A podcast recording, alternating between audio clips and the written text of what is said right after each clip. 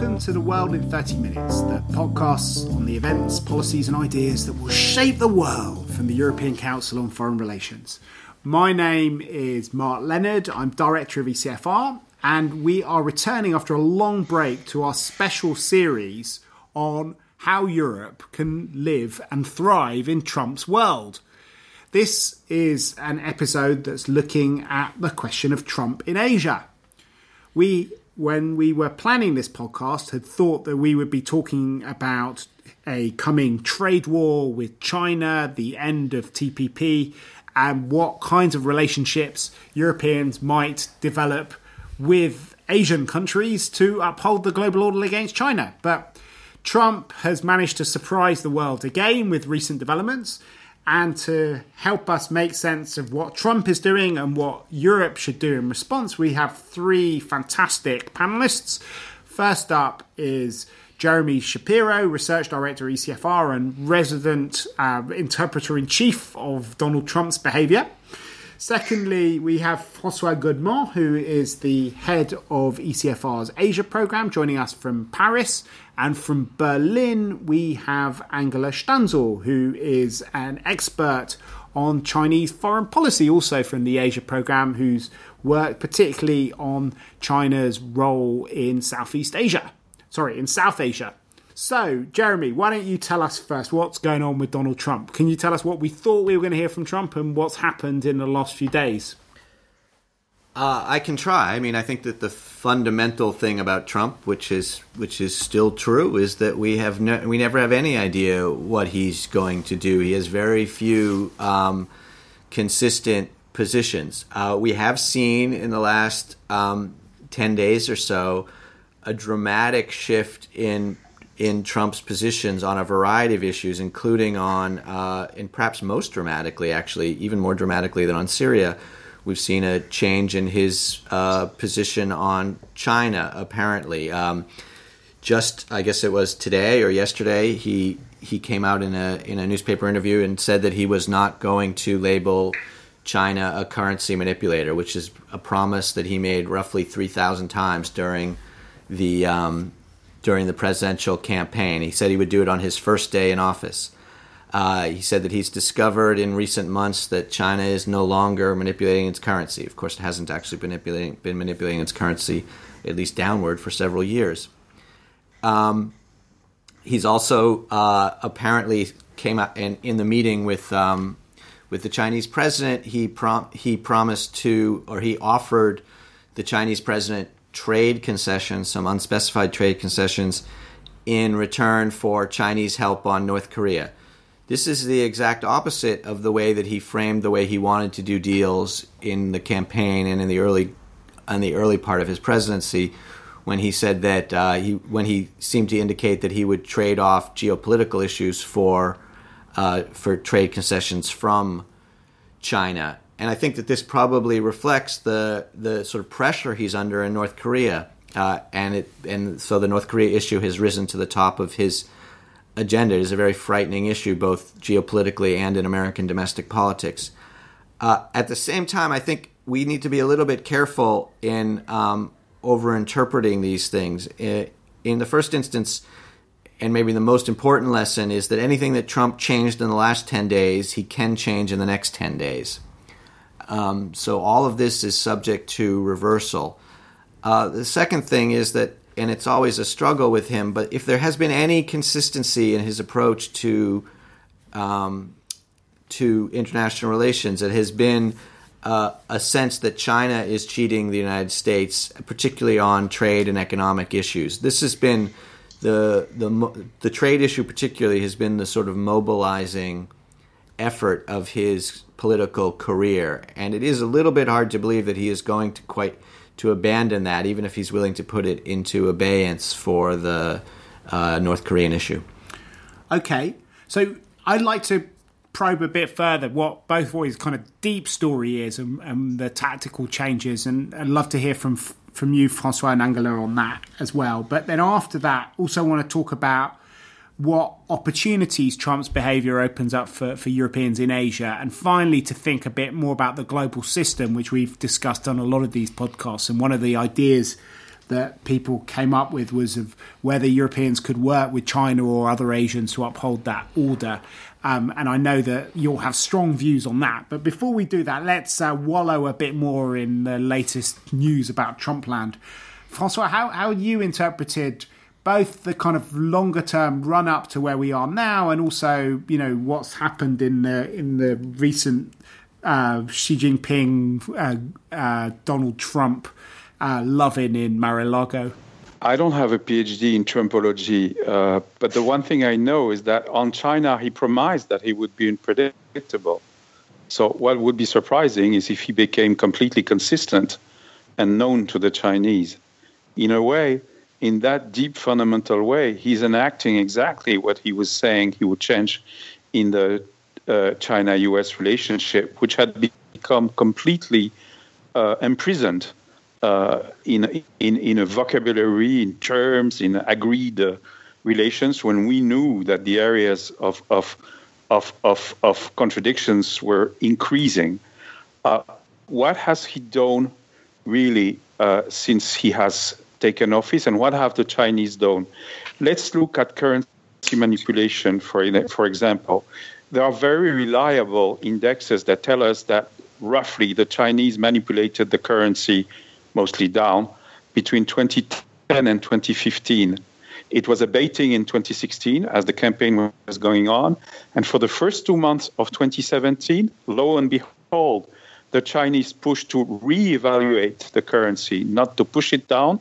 And foreign trade, and, and, and their foreign trade even went negative uh, for the first time in recent history. Now, let's not uh, get carried over. In March, in, in, in, in, it's going the other way again. But I think there is a very good circumstantial evidence for Trump to do what nearly every US president has done before him, which is not respect campaign promises and go the other way. And so what we're seeing, admittedly in a very uh, lyrical uh, fashion with those 144 signed tweets, uh, is that he's reversing stuff that he said during the campaign. He's not the first to do so. The other major news that I see uh, is the decision to go tough on North Korea, or at least to appear tough. And the most significant thing he has said is look, uh, I understand China doesn't have really much of an influence over North Korea. Don't worry, we'll take care of it by, by ourselves. It could be a bluff. Uh, obviously China is going to look for signs of consistency over time, but it's a major change. And if I look at the Chinese behavior, what really strikes me is that, contrarily to many comments we see, particularly in Western democracies, particularly in Europe, uh, where there is so much skepticism and so much total disbelief about Trump, they take him seriously. They take him seriously perhaps because they like to avoid risk, they take him seriously because they believe that other uh, ways of dealing with them were probably lies, were hypocritical. They believe in opposition. Uh, and therefore, Xi Jinping has been moderating his stance, uh, especially in the past few days uh, since the strike on Syria. What happened over dinner at Mar-a-Lago, I wouldn't say was a love-in. When you're being told before eating a chocolate cake uh, that, your, that, that, that, that, that the US just bombed Syria and tells you in retrospect, and you have 10 seconds to reply, that's a surprise. That's not the kind of thing that Xi Jinping likes. He's essentially avoided this all his life. So I think Trump's process and, and tactics are novel, part of which I admit, as Jeremy Shapiro said, uh, it's built on character and he often veers wide. But it is a shock to the Chinese. And in many areas where they got used to being able to literally predict the United States, they're in a bind right now and they're in a waiting mode on several of these issues. So, Angela, you know, there's two aspects to this unpredictability because one question is about the bilateral relationship with China, which we had expected to be all about trade, as Jeremy said, but now seems to be more geopolitical. And then there is also his relationship with other Asian countries like Japan and Korea that he was quite rude about during the election campaign and said that they should do more to defend themselves. But he also seems to be repositioning um, on that. How do you see the, the kind of wider Asian frame for this Chinese um, policy that's coming out of the White House? Yeah, um, I firstly agree with Francois that the Chinese seem to take him seriously, probably as compared to the West. And this, in turn, is also partly good news for other Asian countries and the rest of Asia. Because in the end, whether Trump uh, intended to do so or not, he did challenge China, and China didn't react, or at least didn't react as uh, a lot of people might have expected. Um, on the contrary, China remained quite calm and restrained in its response to uh, to the U.S. So it is probably comforting for some Asian countries to know that China is still not yet, at least, willing to go full um, in, a, in, a, full confrontation with the U.S. Um, every time it is provoked in doing so. So this is probably then also could be a positive interpretation of Trump's. I'm not sure if one can call it strategy. It would be probably also very positive to call it a strategy, but probably his uncertainty has actually led um, China to show some weakness um, towards other countries. But one of the interesting things, though, is that uh, you know, on the one hand, um, you know, he's been unpredictable and is kind of showing some tactical strength, but he has kind of kicked out the main way that the US was trying to contain China and push back on China in Asia, which was the Trans Pacific Partnership, this big economic arrangement, and it's allowed China to go around Asia offering to, to play the role that the United States was going to play on the economic ter- in in the economic space. Is that not something which is um, uh, severely undermining American power within Asia? And this is exactly this is then the negative side of it, and then also the positive interpretation of his policies, which is that in the end it is quite incoherent and withdrawing from TPP in Asia. Um, I mean, there are many aspects to it that are um, have something to do with level playing field and um, getting other Asian countries more in, integrated. Um, but it has also been um, the US would have played a fourth forerunner role in setting standards um, on trade. And as such, um, this um, withdrawal is now missing, which means this is a lag for Asia as a whole, but it's also bad news for the Europeans. I think that the, the point that Angela makes about incoherence is a really important one because uh, since Trump took office, everybody's been searching for a strategy for what his strategy is, and uh, and as Francois and Angela were saying, there is there are some emerging views about this amongst uh, the Chinese and other Asians, and in part now there is this sort of view that the the unpredictability is the strategy. And I think that's actually a sort of dangerous conclusion. The unpredictability is just unpredictability and to the extent that it has any sort of strategy in the form at all, it's a domestic political strategy. And the uh, and so what you see is that the Trump presidency is is acquiring a uh, a, a, perception in U.S. domestic politics as being too radical, being too um, uh, being too incompetent, and so there's an effort to sort of standardize it and there's an effort to shift between advisors.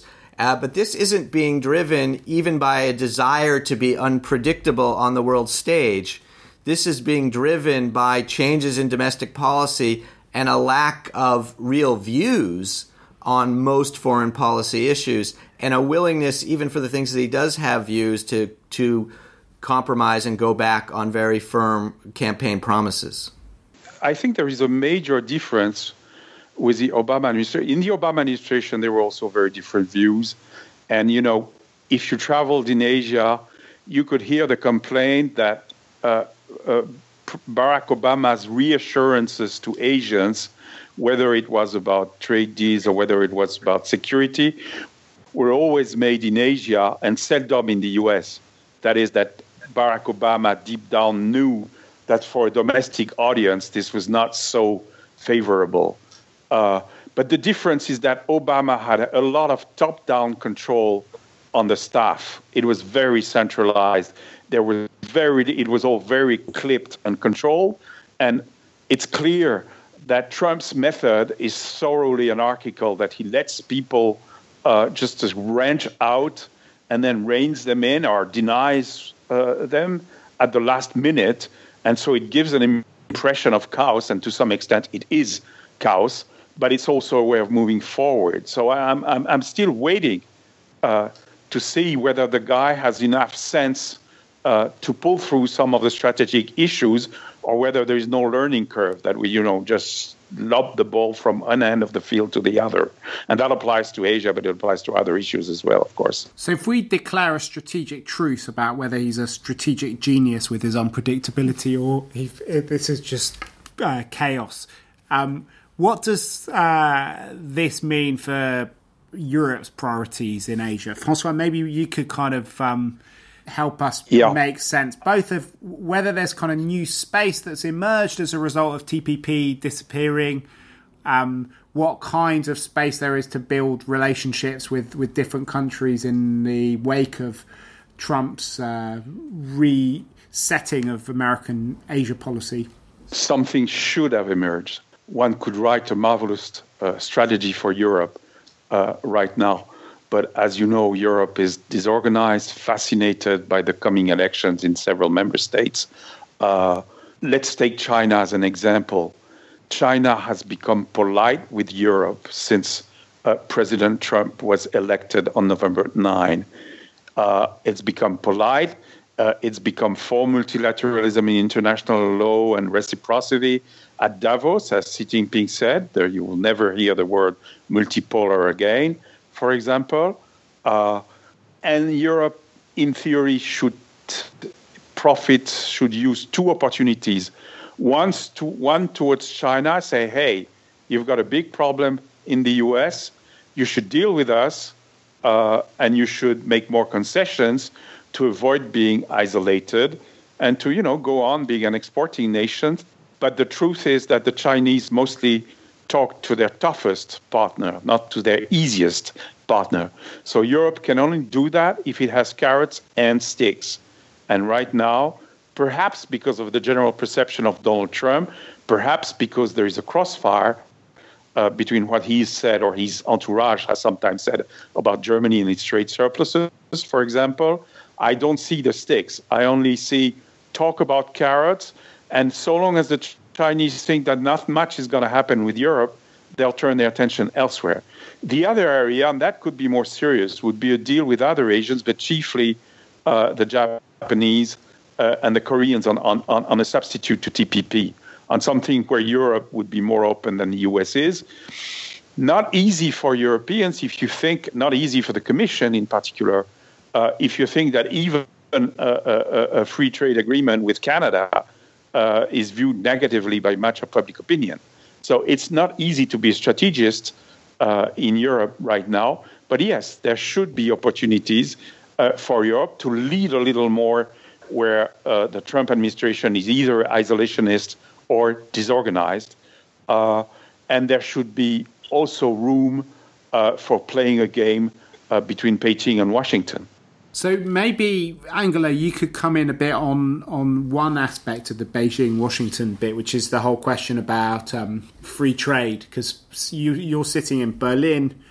Germany is obviously deeply nervous about some of the um, protectionist tendencies in the Trump administration, the idea of border adjustment taxes and tariffs and things like that. Um, people have talked about possibly teaming up with other big export nations like Germany and uh, sorry, like China and Japan against uh, Trump administration. I mean, how, how much is that seriously being talked about in Berlin? Well, it is a big issue because economy is obviously um, our most precious um, interest.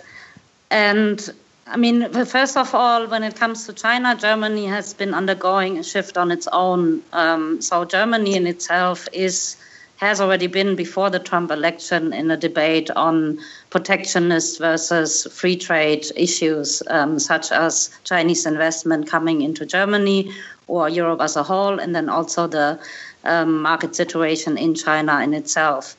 Nevertheless, Germany, of course, is still, despite this discussion, much more open and will remain much more open and is nowadays even called the leader of free trade um, and uh, will remain open towards foreign investment as well.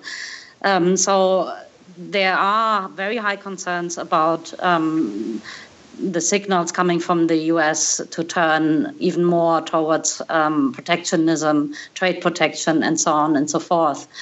Um, on the other hand, I think it depends on to what degree, and this comes, and then this incoherence comes in again.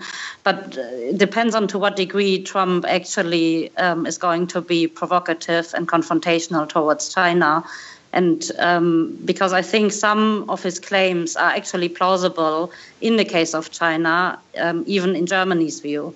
But then, on the other hand, if he overdoes it, does it, for example, um, his punitive tariffs that he announced, um, that would also threaten Germany's economy in, in multiple ways, actually, not only if it comes to China, um, but also when it comes to its trade in the US.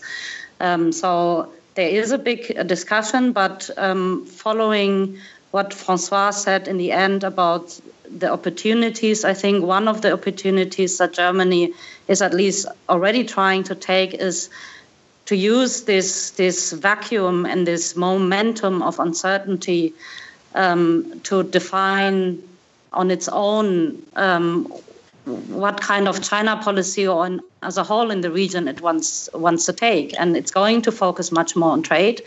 Um, beyond China, I think the signals have already been there.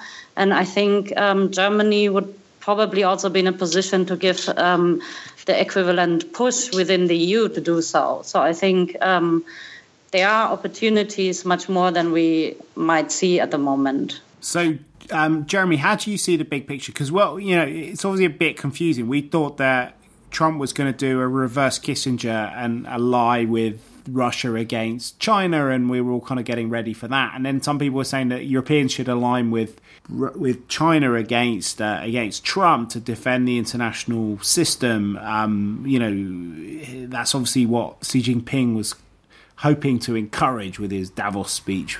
But where do you see the big picture, great power relations emerging out of all of this? Uh, yeah, I'm certainly um, confused. It sort of reminds me of the way that they used to tell you to to listen to Beatles songs. This is you should probably take acid first if you really want to understand them. And I, am sort of starting to believe that that's the best way to uh, to understand Trump's foreign policy as well. Um, so I'm thinking of trying that, but I haven't quite gotten there yet. I think um, that from my don't pers- try this at home. Yeah. from my perspective, you know, it's it's interesting. Uh, Francois and I have been having for a few months now a sort of debate on how on how um, Europe should deal with China, on, given the existence of Trump, and it it occurs to me that the that the essence of our difference is that Francois is very focused on managing the European relationship with China, and therefore wants to instrumentalize Trump and I'm very focused on managing the European relationship with the United States, and therefore want to instrumentalize China. Um, and it, in in it, from my perspective, uh, the problem that Europe faces with Trump is specifically his unpredictability and incoherence. What we've learned from the last couple of weeks is that he can be hemmed in. He can be he can respond to events, and actually, he doesn't have strong views. So, if you present him with structural constraints, he often will uh, surrender to them.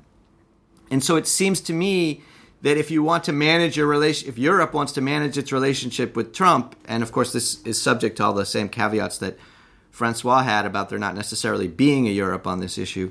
But if you, if the, if it does, it, it really makes sense to create a sort of formidable front of uh, strengthening the global order and instrumentalizing China as much in as much as you can in doing that. Um, but I think it's it's become a much more confused issue, and I think given the European um, the lack of European unity on the question, given as Angela said, their their much greater focus on sort of individual economic relationships with China. I think it's going to be very difficult to imagine that happening. Two quick side remarks on this. I, after your two side remarks, you'll do a full frontal rebuttal of the Shapiro doctrine. no, well. no, no, no, I won't. Not at all. I would agree with him. In fact, on his last, under one circumstance, for for example, imagine for us the worst in economic terms is that Donald Trump, in a few weeks or months, finally signs a bilateral investment treaty with China after having scuttled the TPP. And while we haven't taken advantage of this to advance our own request to China on our own bilateral investment treaty, that would be perhaps incredible, but it would prove that if you talk tough to China and if you act tough, you might get results. And that would be really hellish uh, for Europeans and a triumph, and a, a, trade triumph for Trump. The second remark I want to make very quickly uh, is about uh, Angela's uh, notes on, on Germany, trade, the fear about the protectionist US. I've talked recently with somebody who was fairly close to the exchanges between Angela Merkel uh, and Donald Trump, and I got the impression for that that Angela Merkel was absolutely unfazed and, in fact, quite satisfied that she appeared publicly uh, to be distant from Trump uh, it would actually help her in the German elections in the fall not to appear to be too close to Donald Trump. Yeah. So, I, you know, yeah. domestic considerations exist in the US, they exist in Europe too. Yeah, I, I, I can confirm that. it was kind of seen as a positive sign. So we're now um, sort of coming to the end of this conversation. Um, maybe we can end with some sort of policy recommendations for, for Europeans out of all this. It'd be great to hear if you were writing a memo for. I'm not sure who you'd write it for, though. That's one of the questions, like whose telephone number you'll be calling. But imagine you're writing a memo for, for Donald Tusk and Angela Merkel and um, uh, the new French president and and and um, and and, and the EU institutions. What two or three things would you each recommend? Who wants to go first? Uh, Jeremy looks like he's dying to to to, to, to jump in.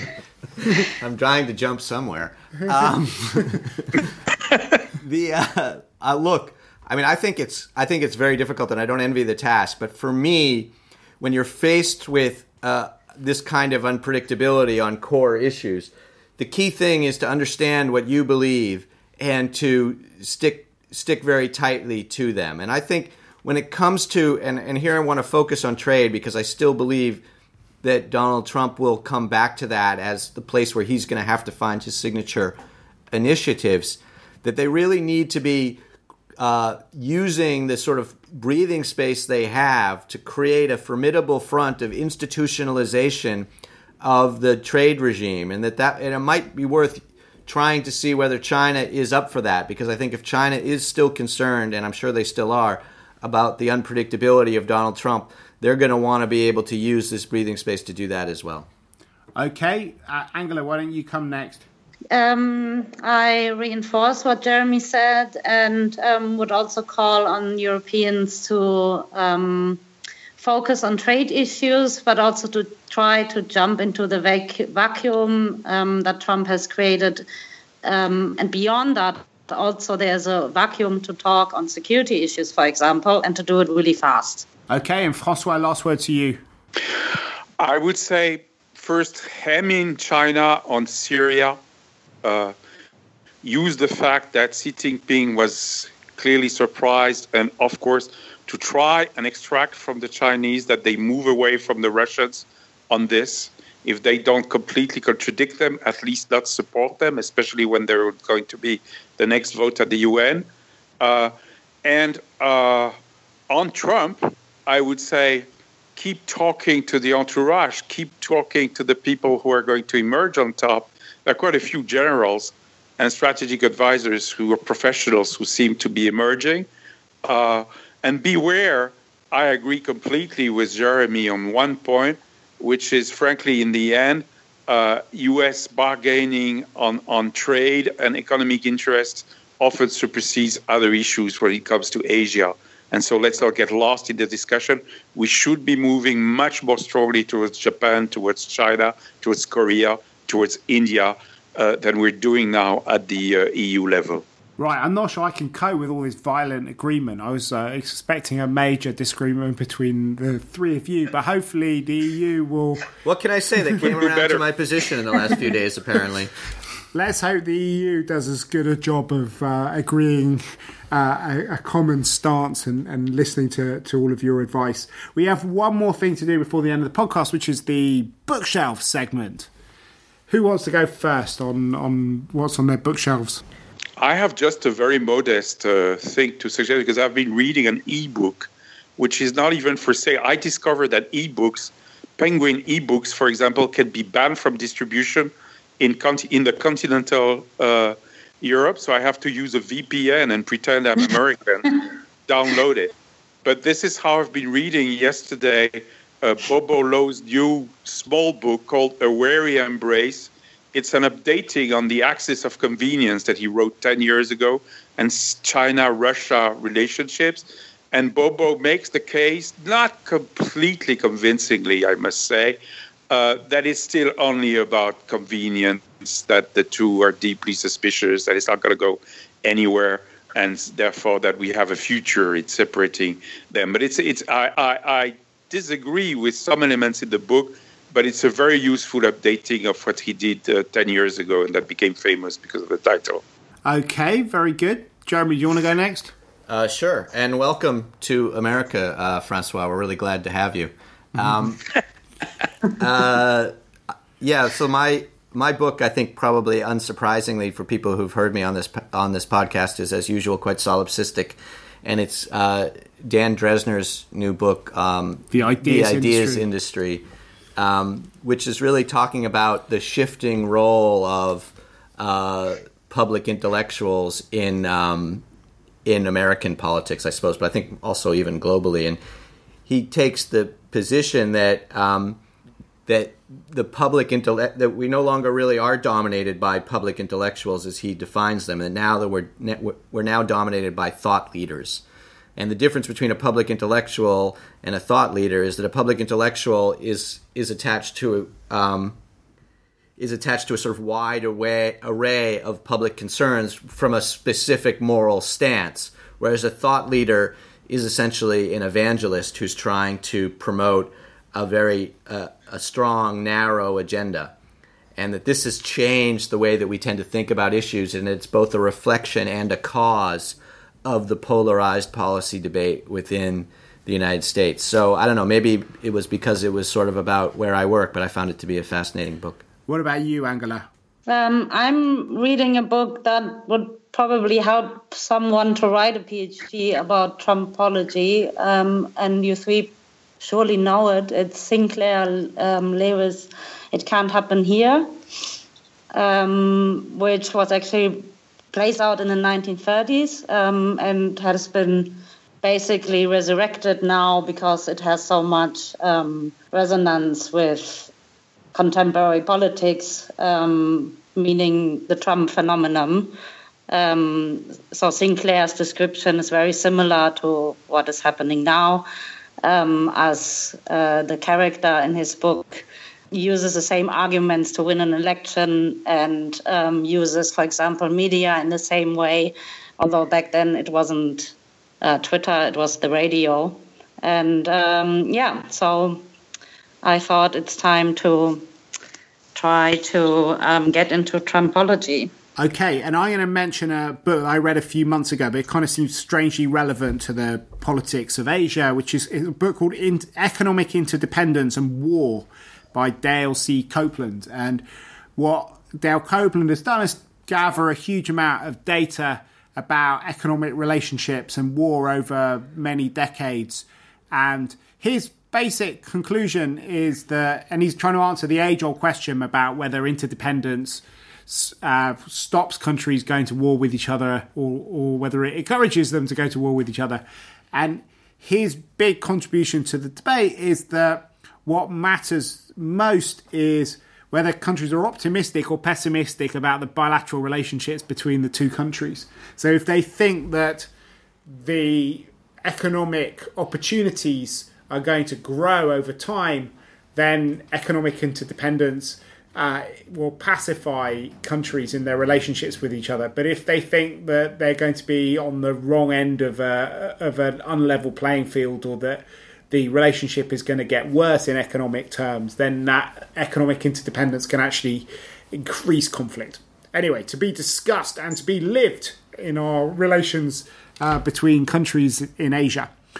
This brings our podcast to a conclusion. If you've enjoyed it, please do tell your friends about it. It would be very, very helpful to us if you could give us a review and a ranking on iTunes, because that seems to be the biggest driver of traffic towards this website. It would be a shame if your friends and acquaintances weren't able to listen to the world in 30 minutes as well. You could also tweet about it, write about it on Facebook. And if you've got any comments about the podcast or you want to give us your views or suggest future themes or guests on the podcast, please write to me at mark.leonard at ecfr.eu.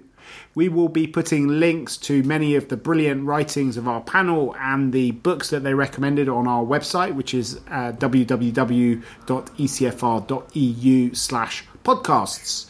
But for now, from Jeremy Shapiro, Francois Godement, Angela Stanzel, and myself, Mark Leonard, it's goodbye. The researcher of ECFR's podcast is Ulrike Franke, and our editor is Pauline Goemi.